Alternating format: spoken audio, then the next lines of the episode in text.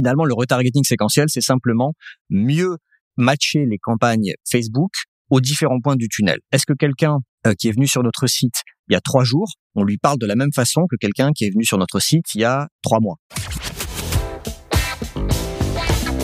The number one deal is Facebook ads. They are underpriced. Senator, we run ads.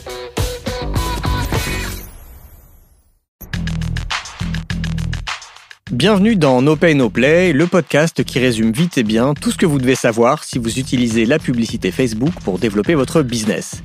Je suis Joseph Dogno du blog Neomédia, je suis consultant spécialisé en Facebook Ads et je vous retrouve tous les 15 jours pour vous aider à décrypter l'actualité des Facebook Ads et à mieux utiliser l'outil publicitaire de Facebook et d'Instagram. Aujourd'hui, en sujet principal, je vais vous parler de ma technique de retargeting préférée que j'appelle le retargeting séquentiel. Avant ça, il y aura l'actualité des Facebook Ads avec une mise à jour de la mise à jour d'iOS 14. Je pense que je ferai des mises à jour très régulièrement sur ce sujet qui, qui, enflamme le monde du marketing digital depuis fin 2020. Je reviens aussi aux bonnes habitudes de répondre à une ou deux questions d'auditeurs dans chaque épisode. Euh, Aujourd'hui, je réponds à une question. Et puis ensuite, je vous parlerai de retargeting séquentiel. Voilà. Pensez bien à vous abonner sur votre appli de podcast préféré pour ne pas rater les prochains épisodes. No Pay No Play est disponible sur Apple Podcast, Google Podcast, Spotify, Deezer, Amazon Music et je pense à peu près toutes les plateformes de podcast.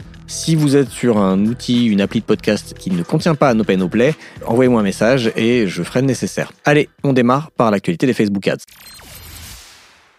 Dans l'actualité des Facebook Ads, aujourd'hui, j'ai trois sujets. Une petite mise à jour sur le sujet iOS 14.3, la mise à jour de WhatsApp, beaucoup de mises à jour, la mise à jour de WhatsApp repoussée de 3 mois, et une nouveauté dans le Business Manager qui s'appelle la qualité du compte. Dans le dernier épisode de No Pay No Play, donc le numéro 45, euh, je vous ai fait un long topo sur la mise à jour du système d'exploitation d'Apple iOS 14.3 et tous les changements que ça va générer pour euh, Facebook et pour les gens qui font de la publicité sur Facebook. Donc je pense qu'on n'a pas fini de parler de ça parce que tout était un petit peu flou en fin d'année dernière. Euh, il y a des nouveautés qui sont annoncées par Facebook, en tout cas des mises à jour qui sont annoncées par Facebook assez régulièrement. En tout cas, il y en a eu depuis euh, le dernier épisode. Donc, je pense que dans cette section actu, je vous euh, tiendrai au courant des derniers développements sur ce sujet. Donc, les changements annoncés par Facebook, ce dont je vous ai parlé dans le dernier épisode, commencent déjà à être mis en place. Le 19 janvier, l'attribution par défaut est passée dans le gestionnaire de pub à 7 jours post-clic et 1 jour post-vue, au lieu de 28 jours post-clic et 1 jour post-vue, comme c'était le cas jusqu'à maintenant. Et il y a aussi une nouvelle colonne qui a fait son apparition dans nos dashboards, c'est la colonne paramètres d'attribution. Alors tout d'abord, le fait que euh, l'attribution par défaut passe à 7 jours a probablement entraîné une diminution du nombre de conversions que vous voyez dans votre gestionnaire de pub. Et surtout, d'après ce que j'ai compris, c'est un changement graduel. Il semble que pour les nouvelles campagnes, elles soient créées d'office avec une attribution à 7 jours, alors que pour les anciennes, on puisse encore voir les résultats à 28 jours. Dans tous les cas, on va dire que le train est lancé, et donc euh, moi, ce que je vous conseille, c'est anticiper le fait qu'un jour, tout ça va être obligatoire, on ne sait pas exactement quand, mais de vous mettre à la page en passant tous vos ensembles de publicités sur une base de 7 jours. Parce que le problème, si vous ne le faites pas, et si vous gardez certains ensembles à 7 jours d'attribution et d'autres à 28 jours d'attribution, imaginez que vous ayez deux ensembles qui rapportent les conversions avec des attributions différentes, bah, d'ici euh, une dizaine de jours, euh, vous allez commencer à voir des grosses différences entre les deux, puisqu'il y a un ensemble qui vous montrera que les conversions à 7 jours, alors que d'autres ensembles plus anciens continueront de vous montrer des euh, attributions, des conversions qui vont jusqu'à 28 jours. Donc ce sera un peu difficile de comparer différents ensembles sur une même base. Donc moi ce que je vous conseille, c'est dès maintenant, mettez tout à 7 jours. Ensuite, le 21 janvier, jour où j'enregistre ce podcast, il y a eu, euh, j'ai eu des messages de plusieurs confrères et dans plusieurs groupes WhatsApp dont je fais partie, groupe WhatsApp, groupe Facebook, où tout le monde était un peu en panique parce que les chiffres des gestionnaires de pub avaient l'air très bizarres. Pour certaines personnes, il y avait pas mal de données de conversion qui avaient tout simplement disparu. Elles voyaient plus aucune, euh, aucun ajout au panier, aucun achat, etc. D'autres personnes dont moi, dans la plupart des comptes que je gère, j'avais encore ces chiffres. En revanche, c'était la ligne totale tout en bas qui était vide. Donc voilà, tout ça est en train d'être mis en place et je pense qu'on n'est pas, euh, c'est pas la, première ni la dernière fois qu'on aura des petits des petits à-coups sur le chemin. Alors la solution que j'ai trouvée, si jamais vous êtes dans, cette situation et que vous n'avez pas trouvé la solution entre donc le 21 janvier où j'enregistre et le jour où le podcast va sortir, c'est-à-dire le 27 janvier, je crois. La solution, apparemment, c'est de mettre à jour tous vos adsets avec une attribution à 7 jours post-clic. J'ai aussi vu une autre astuce qui dit qu'il faut désactiver tous les ensembles et les réactiver. Je ne mettrai pas ma main à là-dessus, ça peut perturber les performances de vos campagnes, donc euh, faites-le quand même, euh, faites attention à ce que vous faites, mais voilà, je vous passe les informations telles que je les reçois. Autre info sur iOS 14.3, on a appris, euh, j'étais assez étonné, que même si un utilisateur qui va mettre son, téléphone à jour avec iOS 14.3 même si cet utilisateur décide d'opt-out du tracking de Facebook, donc de répondre non quand il recevra une notification lui demandant s'il veut être traqué par Facebook, un événement de conversion pourra quand même lui être attribué dans la fenêtre de 7 jours post-clic. Et ce sera l'événement le plus haut dans votre liste d'événements prioritaires. Hein, si vous ne savez pas de quoi je parle, réécoutez l'épisode d'il y a 15 jours. Je vous explique cette histoire de liste d'événements prioritaires puisqu'on va être limité à 8 événements de conversion. Par exemple, imaginez que vous ayez défini les priorités d'événements dans l'ordre qui est un ordre assez logique avec en plus important achat, ensuite paiement initié, ensuite ajout au panier, et ensuite vue de contenu. Donc achat étant l'événement le plus important. Si un utilisateur qui a opt-out réalise un achat, vous ne verrez que son événement d'achat, mais pas les autres. Mais donc vous verrez quand même un achat, ce qui est une bonne nouvelle puisqu'on pensait que toute personne sur iOS 14.3 qui allait opt-out, on pensait qu'on serait complètement dans le brouillard. Et or, c'est pas le cas. Il y aura quand même un événement de conversion qui sera rapporté. Si la personne n'a pas effectué d'achat, mais a simplement ajouté un produit au panier, dans ce cas-là, vous verrez uniquement l'événement à tout carte apparaître dans votre gestionnaire de pub. Ça, c'est pour la bonne nouvelle. Dernière info, celle-ci n'est pas vérifiée, hein, c'est plus une rumeur que j'ai entendue. Apparemment, Facebook a l'intention de partager avec les annonceurs le pourcentage d'utilisateurs dans les données qui seront rapportées dans le gestionnaire de pub qui ont décidé d'opt-out du tracking sur iOS 14, ce qui serait très utile pour euh, peut-être estimer un petit peu on va dire, faire des, approximations, des simulations sur quels seraient les chiffres si ces gens-là euh, n'avaient pas opt-out du tracking. À voir si ça arrive vraiment. Voilà pour la petite mise à jour iOS 14.3 à suivre. J'en avais pas parlé dans le dernier épisode, j'aurais probablement dû, mais j'avais la tête tellement dans euh, iOS 14.3 que, voilà, vous avez, probablement entendu parler, c'est de la vieille news euh, entre-temps. Début janvier, WhatsApp a annoncé une mise à jour de ses conditions d'utilisation qui a fait euh, un petit scandale, ça faisait longtemps, pour Facebook. En gros, euh, WhatsApp annonçait à ses utilisateurs que désormais, plus d'informations allaient être partagées avec la maison mère Facebook et qu'il fallait accepter euh, ces nouvelles conditions d'utilisation. Et les gens ont cru que s'ils ne faisaient pas, ils allaient perdre leur compte euh, WhatsApp à partir du 8 février. Donc ça a entraîné un, exode. On ne sait pas exactement de quel ordre. Hein. Je pense que c'est pas c'est pas du tout impactant par rapport aux 2 milliards de personnes qui utilisent WhatsApp hum, tous les mois. Mais en tout cas, on a entendu parler de beaucoup de personnes qui partaient sur Signal ou sur Telegram. Et devant le, tollé, Facebook a décidé de euh, donner 3 mois de plus, de décaler cette mise à jour des conditions d'utilisation de 3 mois. Alors, quelle est la réalité de la chose? Parce que j'en ai pas parlé euh, dans le dernier épisode. Les gens ont cru que Facebook allait en gros lire leurs messages sur WhatsApp. Ce n'est pas le cas. WhatsApp ne connaît toujours pas le contenu de vos messages ni de vos appels privés ne conserve pas la liste de vos interlocuteurs et ne partage pas vos contacts avec Facebook à ce jour. Le seul changement, ça concerne l'envoi de messages à une entreprise. Si vous communiquez sur WhatsApp avec une société, euh, le contenu de ces échanges ainsi que vos éventuels achats, c'est là je pense euh, le point important, ça, ça pourra être utilisé notamment pour personnaliser des publicités sur Facebook ou Instagram. Mais comme souvent, Facebook a très mal communiqué sur, euh, sur ce changement et a fait peur à des gens pour qui ça a peut-être été la goutte d'eau qui a fait déborder le base et qui se sont dit j'aime pas trop Facebook, mais j'utilise WhatsApp parce que c'est quand même bien pratique. Là, je décide de quitter WhatsApp et je vais aller sur euh, quelque chose de plus euh, respectueux de ma vie privée. En fait, la réalité des choses, c'est que euh, WhatsApp proposant de plus en plus de services aux entreprises et que les données de ces services sont hébergées chez Facebook, WhatsApp se devait de prévenir les utilisateurs que bah, maintenant une partie des données les concernant serait hébergée non plus chez WhatsApp, mais chez Facebook. Au final, ça n'a pas un énorme impact. Parce qu'aujourd'hui, on parle, encore une fois, pas du contenu des conversations, mais principalement de métadonnées. Par contre, là où ça peut avoir un impact un peu plus important, c'est à l'avenir, dans les prochains mois, je pense, en tout cas cette année, en 2021, quand WhatsApp va aller plus vers le e-commerce. Donc c'est quelque chose dont j'ai parlé plusieurs fois ici. WhatsApp veut aller vers un modèle un peu à la WeChat où on pourra envoyer de l'argent, payer des choses directement dans l'application. Donc ces données-là sont donc des données transactionnels vont être partagés avec Facebook et vont nourrir les algorithmes de Facebook pour, alors peut-être ce sera pour faire du retargeting, peut-être pour euh, construire des audiences lookalike. En tout cas, ces données seront utilisées. Et peut-être qu'effectivement, des personnes ne veulent pas que ça soit le cas. Donc voilà, en tout cas, il y a eu un petit, un petit tollé. Facebook a fait une légère marche arrière. Ils n'ont pas dit qu'ils changeraient cette mise à jour ou ces conditions d'utilisation. Ils ont simplement dit qu'ils le décalaient de trois mois. Dernière actu cette semaine, une nouveauté dans le Business Manager. Il y a une nouvelle section qui a fait son apparition dans nos Business Managers. Elle s'appelle Qualité du compte. Cette section centralise à un seul endroit tous les problèmes que vous pouvez avoir sur vos comptes publicitaires, que ce soit un compte pub restreint ou désactivé, avec le détail des restrictions et des fonctions désactivées, des produits rejetés dans un catalogue, bref, tout ce que vous pouvez avoir comme, comme problème au niveau d'un compte publicitaire bien pratique, surtout quand on gère plusieurs euh, comptes ou plusieurs business managers, comme c'est mon cas par exemple, le cas de consultant ou d'agence. Ah oui, avant de partir, j'ai oublié une dernière petite euh, news euh, qui m'a donné le sourire cette semaine, c'est que No Pay No Play avait été sélectionné par CB News dans leur sélection des podcasts de la semaine. CB News, donc média spécialisé dans la publicité. Donc ça me fait bien plaisir.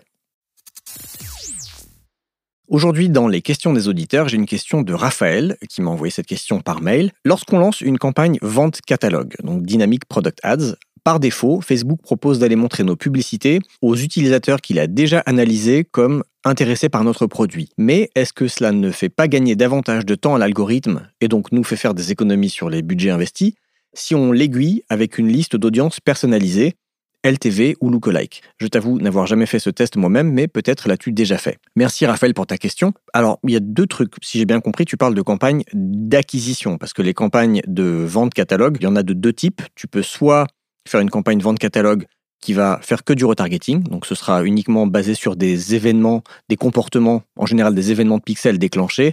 Par exemple, les gens qui ont regardé un produit, les gens qui ont ajouté au panier sans acheter, etc. Donc là, c'est vraiment du retargeting. Et tu as une autre façon de faire, c'est d'utiliser les, ventes, les campagnes vente catalogue pour faire de l'acquisition, où là, tu vas créer une audience comme tu le fais pour n'importe quel type de campagne. Bah euh, si je comprends bien, tu fais référence à cette deuxième, euh, cette deuxième option. Donc quand tu crées une audience pour les campagnes vente catalogue, par défaut, Facebook laisse une audience vide, c'est-à-dire pour la France une audience de 43 millions de personnes, je crois.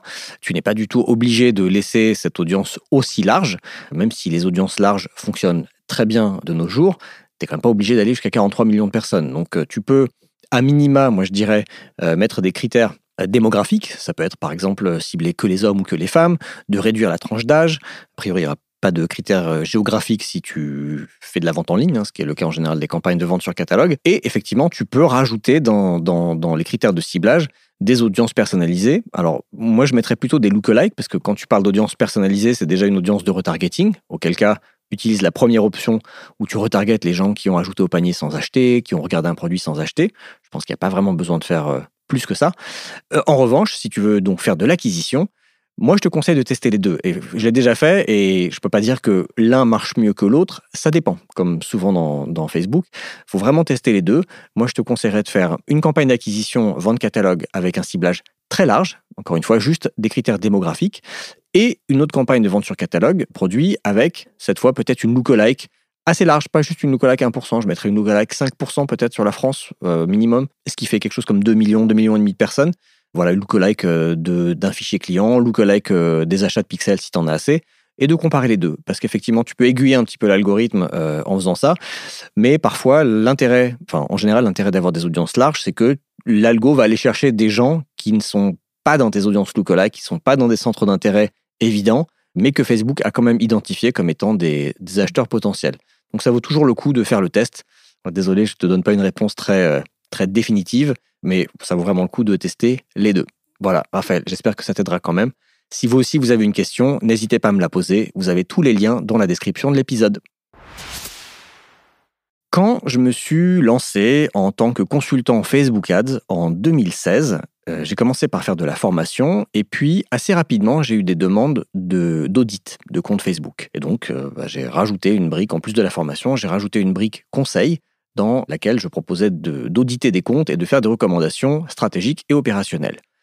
Au bout d'une dizaine de comptes analysés, je me suis aperçu que euh, ces boîtes avaient une approche du retargeting qui était assez basique. Ça pouvait être par exemple retargeter tous les visiteurs du site des 60 derniers jours, ou bien toutes les personnes qui ont ajouté au panier dans les 30 derniers jours. Voilà, etc. Ce genre de choses. Autant je comprenais la logique d'avoir des fenêtres de retargeting assez longues pour se donner le maximum de chances de convertir des personnes tièdes, autant je me disais qu'en tant qu'utilisateur, en tant que client, se faire retargeter pendant 30 ou 60 jours par une marque dont j'ai visité le site et éventuellement consulté un produit, c'est long et ça peut être assez chiant.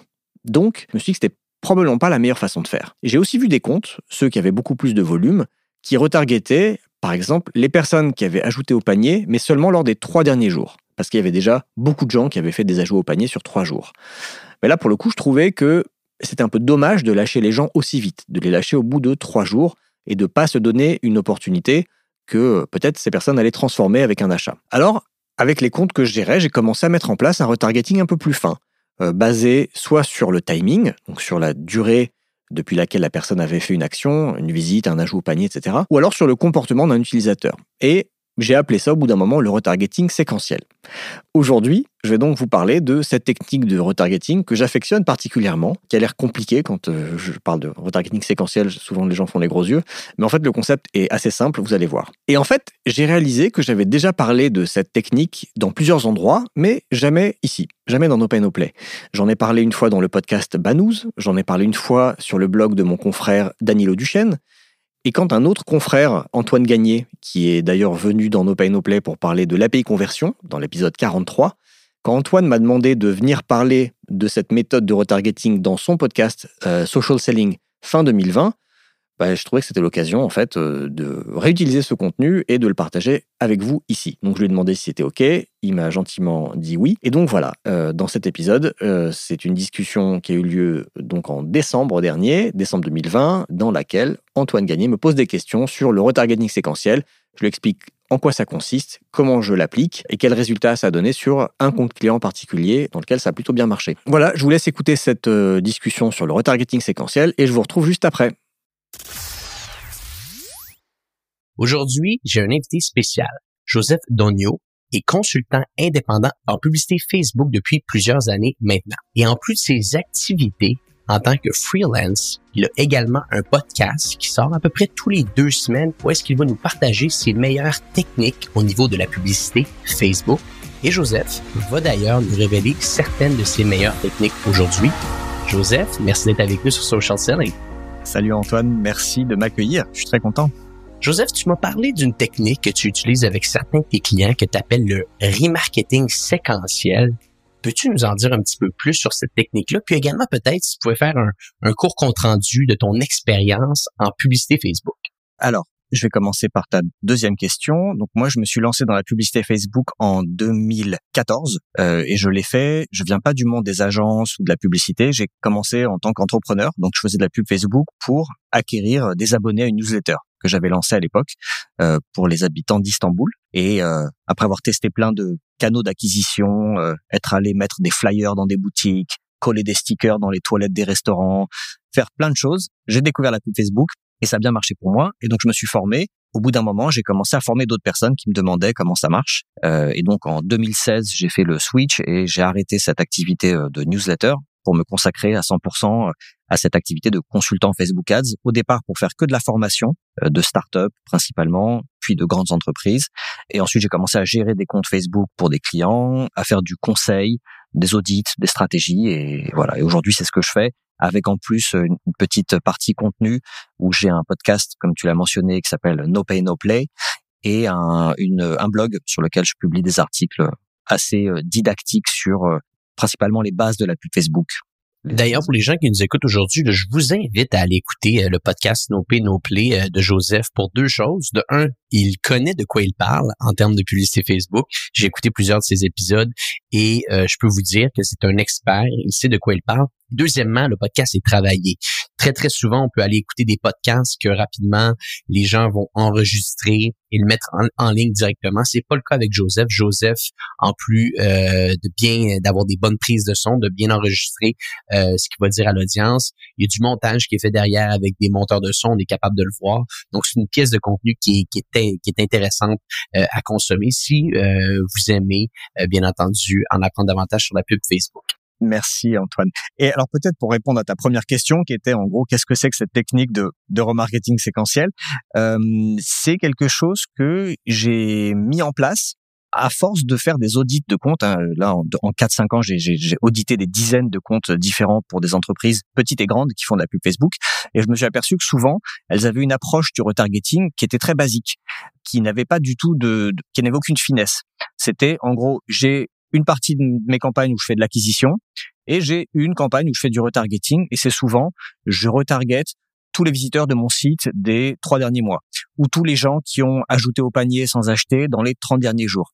Et je trouvais que cette approche, souvent d'abord, elle produisait pas des résultats extraordinaires. En tout cas, quand moi je testais autre chose, j'arrivais à l'améliorer. Et surtout, je trouvais que c'était pas une très bonne expérience utilisateur. C'est-à-dire que moi, en tant que prospect, quand je vais sur un, site, euh, je sais pas moi, par exemple pour euh, une assurance pour euh, mon logement, je vais sur leur site, je regarde et imaginons que je, je n'achète pas l'assurance, j'ai pas envie pendant 30 jours d'être retargeté juste avec une pub qui me dit on est la meilleure assurance, abonne-toi chez nous. Et je me suis aperçu qu'il y a certaines sociétés qui avaient une approche plus fine et qui allaient pendant une semaine me retargeter avec une pub qui disait on est la meilleure assurance, viens chez nous.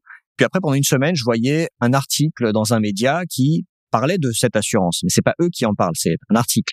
Puis après, pendant une semaine, j'avais un autre, une autre pub avec un témoignage client, par exemple. Bah, je trouvais ça beaucoup plus intéressant et beaucoup plus agréable comme expérience utilisateur. Et je me suis dit, il y a des chances que ça soit plus efficace. Et j'ai commencé donc à tester cette, cette, cette approche avec certains de mes clients. Et je me suis aperçu que les résultats étaient meilleurs et qu'on avait moins de commentaires négatifs aussi sur les pubs. Voilà en gros ce que c'est que le retargeting séquentiel, mais on peut rentrer dans le détail si tu veux. Ben, c'est intéressant. Puis d'ailleurs, le remarketing séquentiel, donc on comprend, c'est-à-dire, pour faire ça simple à l'audience aujourd'hui, c'est de créer des messages différents selon l'endroit où est-ce que le client est rendu un petit peu dans son parcours d'achat. Moi, la question que je te poserais, Joseph, c'est cette technique-là, l'as-tu davantage utilisé avec des commerces en ligne, des entreprises qui recherchent à peut-être générer davantage de prospects sur leur infolette, avoir des formulaires pour appeler? Est-ce que euh, c'est pour peut-être même des entreprises davantage locales? Est-ce que tu considères que le remarketing séquentiel s'applique pour une seule industrie ou ça peut être sensiblement diversifié? Pour moi, c'est adapté à tout type de business, euh, qu'on soit sur du e-commerce, qu'on soit sur des business euh, plus B2B qui veulent faire de la génération de leads, qu'on soit sur des entreprises avec des, des, des modèles SaaS, euh, que ça soit pour du contenu, hein, des, des, des entrepreneurs qui ont des newsletters ou des blogueurs. Moi, je l'ai testé sur plein de types de comptes différents dans, dans plein de d'industries différentes et je n'ai pas trouvé encore une industrie où ça ne marche pas. Et ça me paraît assez logique puisqu'en fait au final on, on parle de rendre l'expérience utilisateur meilleure quel que soit le type d'utilisateur qu'il soit dans une euh, optique B2B ou dans l'optique de s'abonner à une newsletter ou d'acheter quelque chose sur une boutique en ligne, il n'y a pas de raison que cette euh, méthode ne marche pas en changeant d'utilisateur. En fait, on, finalement, on est tous, on est tous des humains, on est tous euh, des acheteurs potentiels quand on est sur Facebook ou sur Instagram. On a tous envie d'avoir euh, une bonne expérience. Effectivement. D'ailleurs, parlons un peu. Segmentation, comment qu'on est capable de les, de les créer, ces segmentations-là? Donc, beaucoup des gens qui nous écoutent aujourd'hui font de la pub Facebook ou sont des commerces en ligne et on le sait, hein, quand on a un commerce en ligne, on est capable de créer une audience avec des gens qui ont ajouté au panier. On est capable de créer une audience avec des gens qui ont acheté un produit. Donc, on peut créer euh, ce que je, pourrais appeler, là, puis pardonnez-moi l'anglicisme, des buckets de clients différents selon ces certains endroits-là. Ma question que je te pose maintenant, comment vas-tu construire ces segmentations-là? Est-ce que ça s'apparente un petit peu à ce que je viens de dire? Oui, en fait, il y a deux éléments à utiliser pour euh, créer ces, ces buckets, comme tu les appelles. Si toi qui parles français du Québec, tu as le droit de faire des anglicismes, alors moi aussi j'ai le droit de faire des anglicismes. euh, donc, on peut faire pour moi, il y a un élément comportemental qui va être quelle est l'action de l'utilisateur? Euh, est-ce que la personne qu'on va recibler est-ce qu'elle a lu un article sur euh, le blog de l'entreprise? Est-ce qu'elle a vu une vidéo? Est-ce qu'elle a consulté une page produit? Est-ce qu'elle a consulté plusieurs pages produits? Est-ce qu'elle a ajouté au panier? Est-ce qu'elle a acheté? Donc tout ça, c'est des actions qui sont à des points différents du tunnel de vente, comme tu, comme tu parlais du parcours utilisateur, plutôt que de dire retargeting, basta. Ça, pour moi, c'est pas une bonne approche. On a un, toutes les entreprises cherchent à avoir un tunnel de vente qui soit euh, cohérent, qui soit un petit peu fin, euh, on parle de considération, enfin de, de, prospection, de considération, de conversion. Mais pourquoi ne pas faire des campagnes Facebook qui justement s'adaptent selon les différents stades du tunnel? Donc il y a cet élément comportemental et puis après il y a un élément temporel, c'est quelle est la fenêtre de temps sur laquelle on va retargeter les gens. Donc voilà pour moi les deux éléments, les deux euh, facteurs que je vais utiliser pour faire ces segmentations. Et après, il y aura un autre élément, ça va être le contenu qu'on va utiliser pour chacun de ces segments. Il va falloir définir, tester différents contenus à chaque étape. Est-ce qu'on retarget les gens qui ont ajouté au panier, par exemple, sur un site e-commerce sans acheter? Est-ce qu'on les retarget avec euh, une promotion, ben, un code, un coupon de 10% euh, Est-ce qu'on les retarget avec un article de blog qui va leur plutôt on va vers une approche un peu éducative? Est-ce qu'on les leur montre une pub de réassurance, par exemple, je sais pas, une pub une pub télé si l'entreprise est passée à la télé, une mention presse, un témoignage client. Donc il y a plein de contenus différents qui vont jouer sur plein de leviers différents. Ça peut être des leviers psychologiques, des leviers émotionnels, des leviers financiers. Et donc chacun de ces leviers peut mieux marcher selon le, le stade du tunnel dans lequel la personne se trouve. Donc je ne je peux pas dire pour tous les business, au-delà, après trois jours, il faut faire une pub témoignage. À 30 jours, il faut faire une pub euh, réassurance, etc. Il faut en tester plein. Mais en tout cas, on sait qu'on a plein de contenus à notre disposition, que de l'autre côté, l'utilisateur, il a plein de stades différents. Il va falloir tester, trouver la bonne combinaison. Intéressant. Là, je pense, on en a parlé un peu avant le début du podcast, un cas client là, tu vas pouvoir nous euh, nous raconter, nous expliquer un peu comment que, que tu as été capable de faire ça. Là.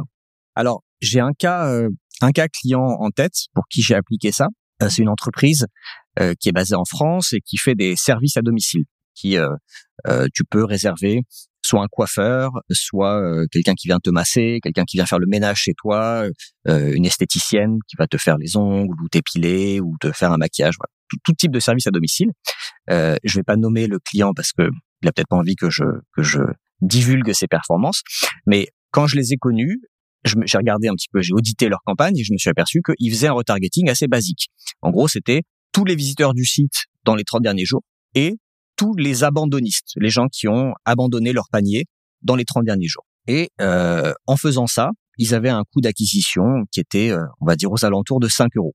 Donc moi j'ai regardé ça, je me suis dit bon c'est un petit peu basique, surtout que c'est un site qui avait pas mal de trafic et donc euh, ça faisait beaucoup de gens à retargeter pendant 30 jours. Et puis encore une fois, imagine tu vas sur un site, tu t'intéresses à une prestation de, de, de, de cette société, tu ne l'achètes pas et pendant 30 jours tu vas avoir une pub, la même, qui va te retargeter. Potentiellement tu peux l'avoir 10 fois cette même pub pendant un mois. Donc si t'as pas converti la première ou la deuxième fois, il n'y a pas beaucoup de chances que tu convertisses la dixième fois que tu vois cette pub qui va finir par t'énerver. Donc je leur ai proposé une, approche séquentielle et euh, on a segmenté le retargeting de plusieurs façons. D'abord, on l'a on l'a segmenté par vertical. Donc, on a dit bah, les gens qui s'intéressent à une prestation euh, d'esthéticienne, on va pas les retargeter de la même façon que les personnes qui s'intéressent à une prestation de coiffure ou de ménage. Par ailleurs, chacun de ces verticales, le client avait des objectifs de coût d'acquisition qui n'étaient pas les mêmes. Donc, en termes de budget, d'analyse des performances, c'était mieux de les segmenter. Ensuite, pour chaque métier, chaque vertical, euh, j'ai fait des fenêtres de retargeting. Au lieu de faire 30 jours, tu vois, 30 jours euh, et tout le monde a la même chose, euh, on a retargeté les gens de 0 à 7 jours avec un message, de 8 à 14 jours après être venu sur le site avec un autre message, 15 à 21 jours encore un autre message, 22, 28 jours encore un autre message. J'ai proposé ça au client, il m'a dit OK, il était tout à fait ouvert à l'expérimentation et on a testé ça. Et euh, on s'est aperçu que on a réussi à faire baisser les coûts d'acquisition d'à peu près 15% et on a réussi à améliorer le, le ROAS d'à peu près 10%. Tu vas me dire, c'est pas énorme, mais quand tu dépenses 10, 20, 30 000 euros de pub par mois, si tu arrives à baisser tes coûts d'acquisition de 15% sur la partie retargeting, au final, ça fait beaucoup de clients en plus en dépensant le même budget. C'est le jour et la nuit. C'est le jour et la nuit. Surtout quand tu regardes l'effet cumulé sur des mois, voire des années. Donc, D'abord, il y a ce côté euh, performance euh, qui est euh, qui est pas négligeable, hein, comme je viens de te dire. Et je suis allé regarder les chiffres avant le podcast pour être sûr de pas dire n'importe quoi. Mais il y a toujours, faut pas l'oublier, cet, cet, cet impact sur l'expérience utilisateur. Parce qu'on va passer d'une façon de retargeter les gens où ils voient la même pub pendant 30 jours à pendant 7 jours, on va leur montrer une pub avec, euh, je crois que c'était un article sur le blog qui disait, est-ce qu'il vaut mieux se faire coiffer dans un salon ou à domicile? Et qui expliquait les, bonnes raisons, les avantages et les inconvénients des deux côtés. Si les gens ne convertissaient pas avec ça, pendant sept jours, on leur montrait une pub qui était passée à la télé. C'était même pas une pub, c'était un reportage qu'une chaîne française, TF1, avait fait sur ce client, où on voyait une personne qui venait coiffer à domicile et voilà, c'était plus en situation. On en a fait une pub. Si les gens ne convertissaient pas, sept jours plus tard, on leur montrait un témoignage des, de personnes filmées en vidéo qui expliquaient pourquoi ils avaient trouvé ça cool. S'ils convertissaient pas, pendant une, la dernière semaine, on montrait des pubs des personnes qui travaillaient dans cette société pour dire qu'ils avaient tu vois, pour, pour un peu contrer l'objection de ah mais c'est une ubérisation de ce genre de service, euh, les prestataires sont pas salariés, on les paye, euh, on les paye des cacahuètes, etc. Et là tu avais des, des coiffeurs, des, des, des hommes de ménage, euh, des esthéticiennes qui disaient nous on aime bien travailler comme ça, ça nous donne une certaine liberté, on complète nos revenus, etc. Et si au bout de ces quatre semaines de retargeting, les personnes ne convertissaient toujours pas, on les laissait tranquilles. L'avantage de faire cette segmentation sur quatre semaines différentes, moi j'avais pris des fenêtres d'une semaine, mais on peut faire la même chose en 0 à 3 jours, 3 à 7, 7 à 14. Après, on peut tester différentes fenêtres, mais moi je trouve que la fenêtre euh, de 7 jours fonctionne bien. En fait, on s'est aperçu que le retargeting était complètement inefficace au-delà de 7 jours. On s'est aperçu que 90% des gens convertissaient dans les 7 premiers jours ou ne convertissaient pas. Donc l'avantage en plus, c'est que on a pu optimiser et mieux calibrer le, le, budget de retargeting pour dépenser plus en retargeting sur les sept premiers jours et dépenser très peu sur la suite. On n'a pas arrêté de retargeter les gens au-delà de sept jours, mais on les retargetait avec moins de budget parce qu'on avait bien vu que en fait les gens convertissaient assez peu au-delà. Donc voilà, ça c'est un, exemple très concret euh, de ce que j'ai fait sur un client. Et si je peux rajouter même une couche supplémentaire, ça c'est pour la partie retargeting des personnes qui n'ont pas acheté. Mais on a aussi mis en place une campagne de repeat selling, si tu veux, des personnes qui ont acheté et au bout de deux mois, on les retarget en leur disant, en leur rappelant que cette prestation est toujours disponible. Parce que si tu t'es fait coiffer, peut-être que deux mois plus tard, tu as besoin encore une fois de te faire couper les cheveux. Et donc, ce genre de pub permettait, avec un tout petit budget, parce que là, les, les poules de gens que tu retargetes sont tout petits, hein, c'est les clients du jour, tu les retargetes deux mois plus tard, donc tu as quelques dizaines, quelques centaines de personnes à retargeter. Un euro par jour, ça suffit. Parfois, dépenser un euro, ça générait 100 euros de vente, parce que bah, la personne se dit, ah mais oui, c'est vrai, tiens, plutôt que de me plutôt que de me prendre la tête et de retourner dans un salon, c'est vrai que c'était très bien avec cette société, je vais me refaire coiffer comme ça. Ce qui est intéressant aussi dans ces campagnes de remarketing d'acheteurs là que j'ai été capable de voir dans le passé, parce que oui, hein, pour les gens qui nous écoutent, ce que Joseph vient de dire, c'est fondamental. Recibler des acheteurs là, on doit le faire parce que c'est des gens qui ont déjà acheté dans le passé. Quelqu'un qui a déjà acheté un produit a d'excellentes chances de réacheter votre produit dans le futur. Et ce qui est intéressant là-dessus, des fois, c'est que l'achat va se faire, puis tu me diras un petit peu ce que tu en penses, si c'est ce que tu as vu, Joseph, mais l'achat va se faire pas nécessairement avec un événement de clic, mais souvent avec un événement de vue. OK? Souvent avec un événement de vue. Et ça, bon, des fois, il y a des gens qui ont une certaine vision là-dessus, vont dire, bon, la vue, elle n'a pas la même valeur que le clic c'est argumentable. Sauf que c'est l'avantage de faire de la publicité sur une plateforme comme Facebook comparativement à une plateforme de recherche, disons, comme du Google Ads. Il y a une valeur à ce que les gens voient votre pub sans nécessairement cliquer sur votre pub. Et ce que je trouve exceptionnel dans recibler des acheteurs, c'est que des fois, tu n'as pas besoin, en tant qu'acheteur, de recliquer sur la publicité et de comprendre le site Internet et de comprendre la compagnie. Tu connais déjà l'entreprise. Donc, juste de revoir un reminder peut être assez pour repasser à l'achat. Et j'ai également l'impression que ça, ce, cet aspect de, de, faire en sorte que les gens voient différentes publicités dans ton remarketing séquentiel, Joseph, aide l'expérience utilisateur sans nécessairement que la personne ait acheté. Si tu vois quatre, cinq publicités sur un espace de trois semaines qui sont différentes, à un certain point, à un moment donné, tu vas peut-être juste aller sur euh, Internet, taper le site du client et aller faire ton achat. Donc, le, la vue a une très grande valeur ici. Bien sûr, et la vue, euh, dans ce cas-là, va surtout servir à garder la marque euh, top of mind, comme on exact. dit. Il, il faut juste que les gens se rappellent que cette marque existe parce que on a tous des vies très très denses, on est très occupés, donc on va pas forcément repenser à acheter un endroit où on a déjà acheté. Par contre, si on revoit une pub passer, là on est plus sur du branding, on n'est pas vraiment sur de la conversion. C'est comme si on voyait passer une pub à la télé. Exact. On se rappelle que cette marque de lessive ou cette marque de chaussures existe, on va l'acheter chez eux. oui, je suis tout à fait d'accord. Le côté euh, vue est très utile et le côté retargeter les gens avec des messages différents va faire que tu vas pouvoir, à mon sens, euh, convertir plus de personnes parce que tu vas pas utiliser un seul levier. Il y a des gens pour passer à l'action, pour acheter, euh, ils ont besoin d'une carotte financière. Il faut qu'ils sachent qu'il y a 15% de réduction ou livraison gratuite ou quelque chose comme ça. D'autres personnes s'en fichent de gagner 10 euros sur une sur un achat. Par contre, ils ont besoin d'être sûrs que la qualité est au top.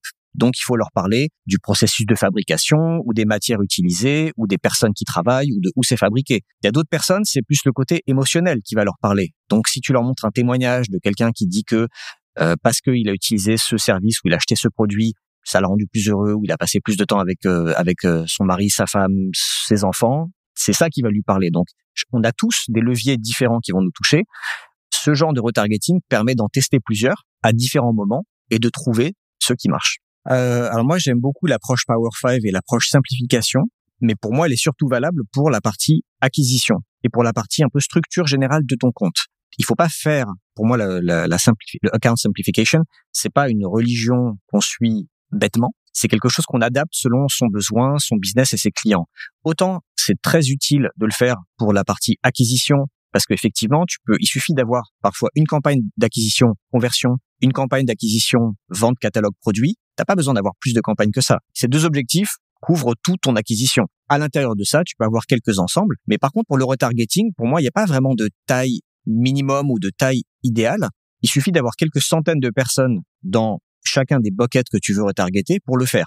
Par contre, il faut le faire avec un objectif non pas de conversion, mais de couverture, de reach, pour être sûr de toucher toutes les personnes. Parce que si tu as seulement 500 personnes qui sont venues sur ton site dans les 7 derniers jours, euh, et que tu fais un objectif de conversion, Facebook va peut-être montrer la pub à 50 personnes, ce qui sera pas euh, assez. Et pour moi, l'objectif de couverture en retargeting, il est plus adapté parce que ces personnes se sont déjà en fait auto-qualifiées. Elles ont déjà levé la main pour dire je m'intéresse à vos produits ou à votre marque. Donc, on n'a pas besoin que Facebook nous aide à optimiser quoi que ce soit. On veut toucher toutes ces personnes. Laissons-les se qualifier elles-mêmes et descendre toutes seules dans les marches du funnel pour arriver jusqu'à l'achat ou pour se disqualifier en sortir. On n'a pas besoin que Facebook nous aide à ça. Je te donne un exemple par rapport à cette question de taille d'audience, c'est que moi j'applique cette approche de retargeting séquentiel sur mon site, sur mon site euh, un peu ma marque chapeau qui s'appelle Neomedia. Si tu vas sur mon site Neomedia, que tu regardes euh, mes prestations, que tu regardes euh, un article de blog, pendant une semaine, tu seras retargeté avec mon lead magnet, qui est une mini formation gratuite à la pub Facebook.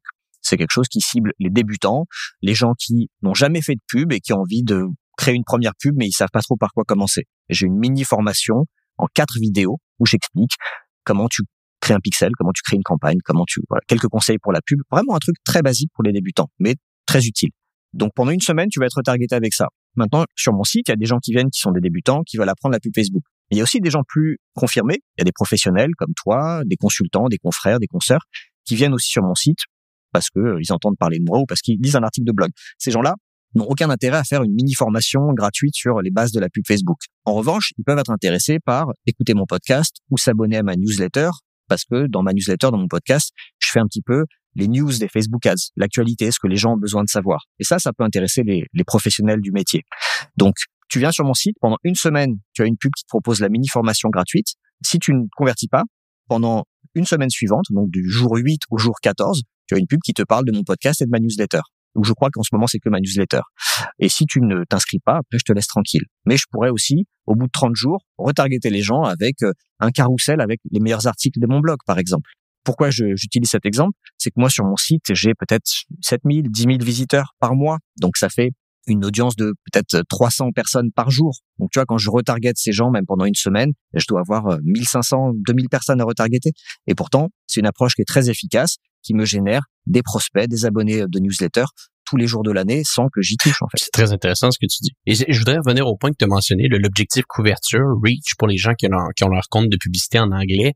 C'est important de comprendre là, euh, ce que Joseph a dit qui est excessivement important.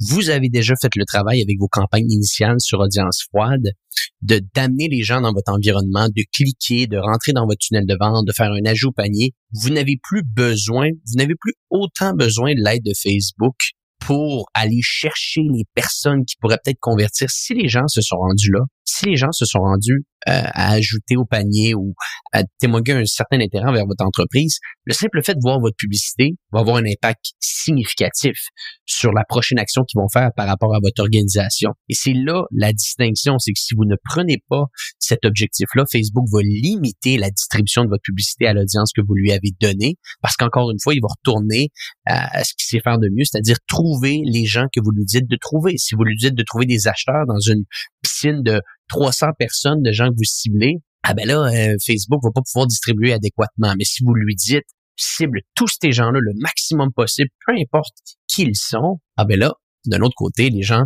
vont voir votre publicité et l'expérience utilisateur va euh, va s'améliorer. J'ai parlé brièvement, Joseph, de, de quoi faire, reach, couverture. Tu as parlé pendant quelques minutes aujourd'hui du remarketing séquentiel, chose qui est très intéressante. Aurais-tu aurais-tu des idées, des techniques, des astuces pour les gens qui nous écoutent aujourd'hui concernant des campagnes à audience froide, donc des gens qui ne connaissent pas la marque encore?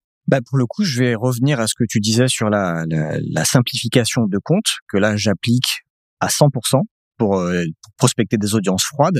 Pour la plupart des comptes que je gère, je vais avoir, euh, si c'est du e-commerce, une campagne de conversion, une campagne de vente sur catalogue produit, et là-dedans, j'aurai différents ensembles dont je vais te parler.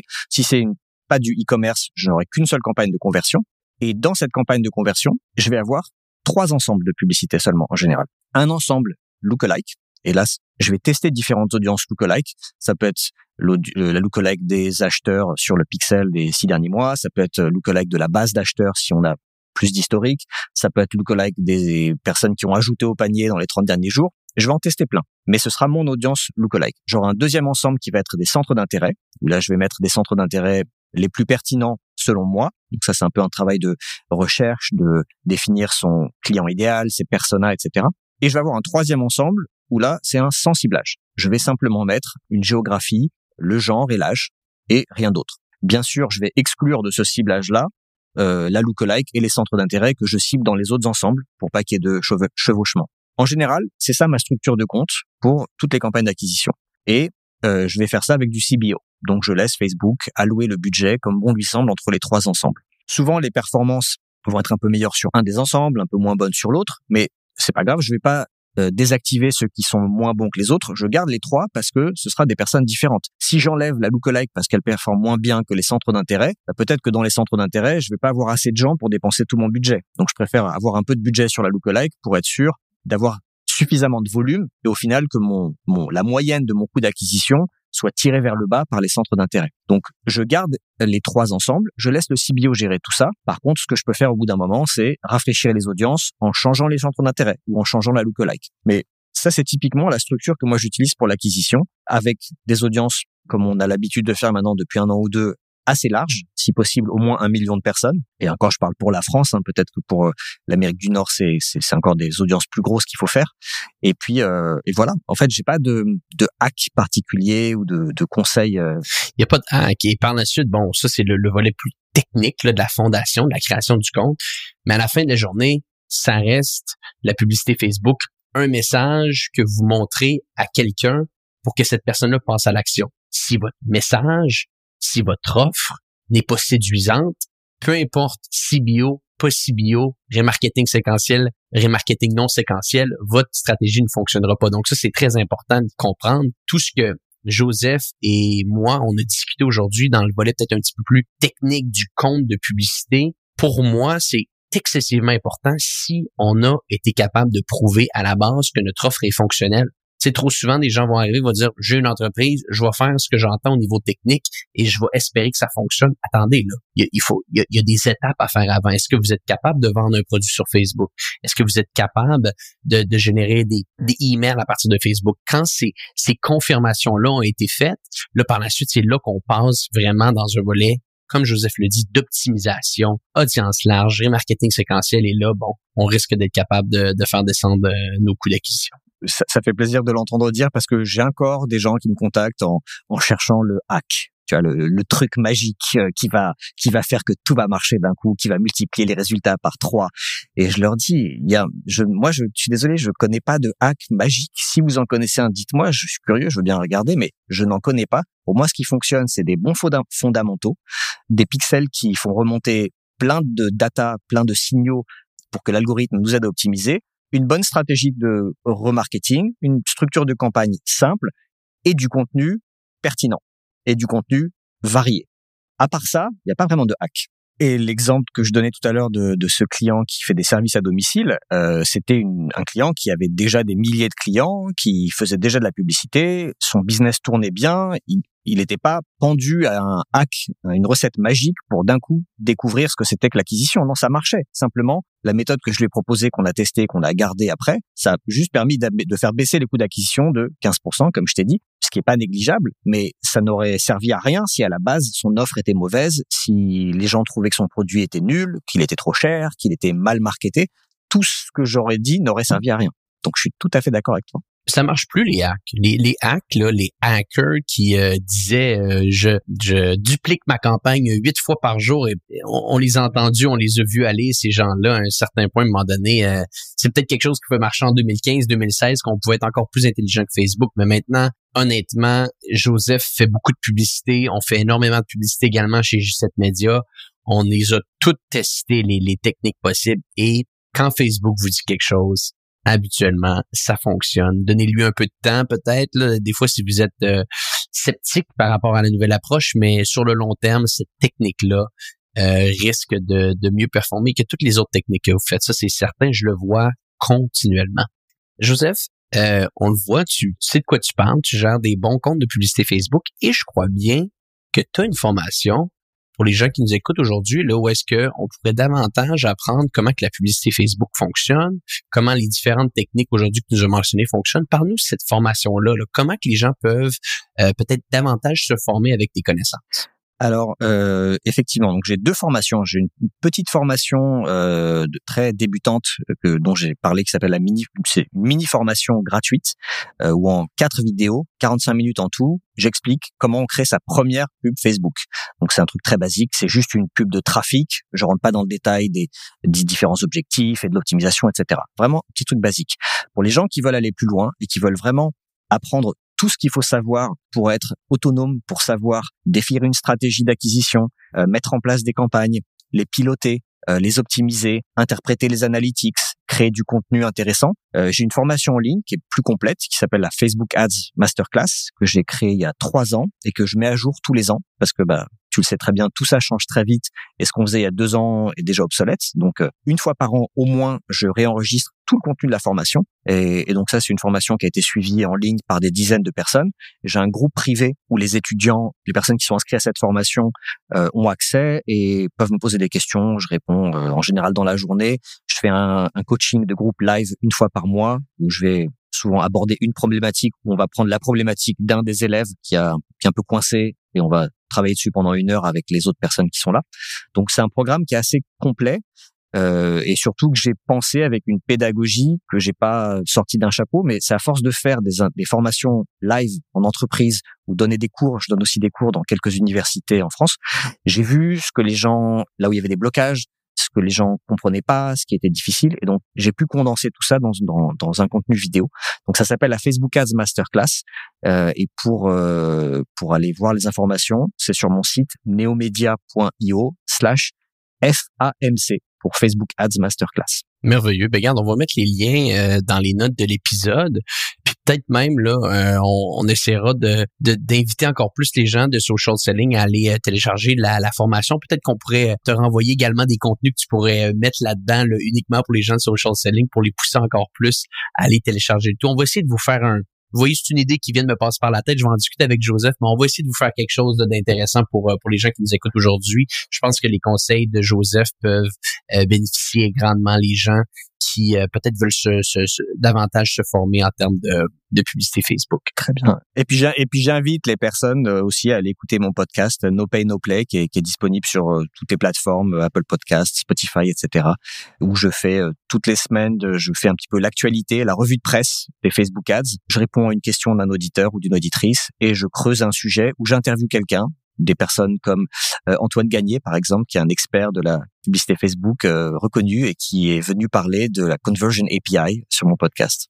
Effectivement, ça, ça va être un épisode euh, assez intéressant pour les gens qui se demandent quel est l'avenir du pixel Facebook, hein, parce que cet avenir-là est assez nébuleux présentement. Il y a des solutions à ça, mais je pense qu'effectivement, comme tu l'as dit, on a, on a donné un bon épisode pour, pour les gens qui se posent des questions par rapport à ça.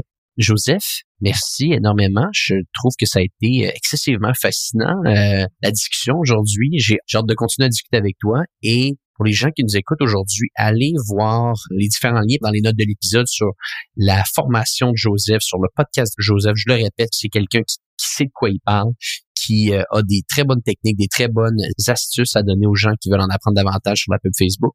Joseph, aurais-tu quelque chose à rajouter avant que, que je te laisse filer? Non, merci beaucoup pour ton invitation. J'étais ravi de discuter de tout ça avec toi. Voilà, j'espère que vous avez trouvé ça intéressant et utile. Si vous avez des questions sur euh, la manière d'appliquer, d'exécuter une campagne de retargeting séquentiel, n'hésitez pas à m'envoyer un message si quelque chose n'est pas clair dans mon explication. Et je vous encourage vraiment de tester cette approche, même si elle est un petit peu plus longue à mettre en place que juste de faire euh, un ensemble de pubs avec une fenêtre de retargeting. Elle peut vous permettre d'améliorer vos performances sur vos campagnes de retargeting, mais aussi d'investir moins d'argent, parce que vous allez toucher moins de personnes sur chaque fenêtre, et aussi, euh, comme je disais dans l'épisode de social selling, de supprimer certaines fenêtres de retargeting. Si vous apercevez qu'en fait les gens, euh, au-delà d'un certain nombre de jours, convertissent très peu sur votre site, peut-être que ça ne vaut pas le coup de les retargeter. Donc euh, il y a vraiment plein de bénéfices. augmentation, amélioration des performances parce qu'on on personnalise un petit peu les messages en fonction de la durée et des comportements, baisse des dépenses puisqu'on retarget un petit peu moins de gens au bout d'un moment, et pas négligeable, meilleure expérience utilisateur parce que vous n'avez pas saoulé les gens avec la même pub pendant euh, plusieurs semaines. Voilà, j'espère que cet épisode vous a plu. Si c'est le cas, je veux bien que vous preniez deux minutes pour aller sur Apple Podcast ou iTunes, me mettre euh, quelques étoiles, 5 de préférence, avec un petit avis sympa, un commentaire. Ça me fait toujours plaisir. Vous pouvez aussi m'ajouter sur euh, LinkedIn ou me suivre sur Twitter. En tout cas, n'hésitez pas à m'écrire, je réponds à tous les messages que je reçois. Pas forcément immédiatement, mais euh, je les garde tous et au bout d'un moment, j'y réponds. Et voilà, je serai ravi de discuter avec vous. Je vous souhaite une bonne journée et je vous dis à dans 15 jours dans No Pay No Play. The number one deal is Facebook ads. They are underpriced. Senator, we run ads.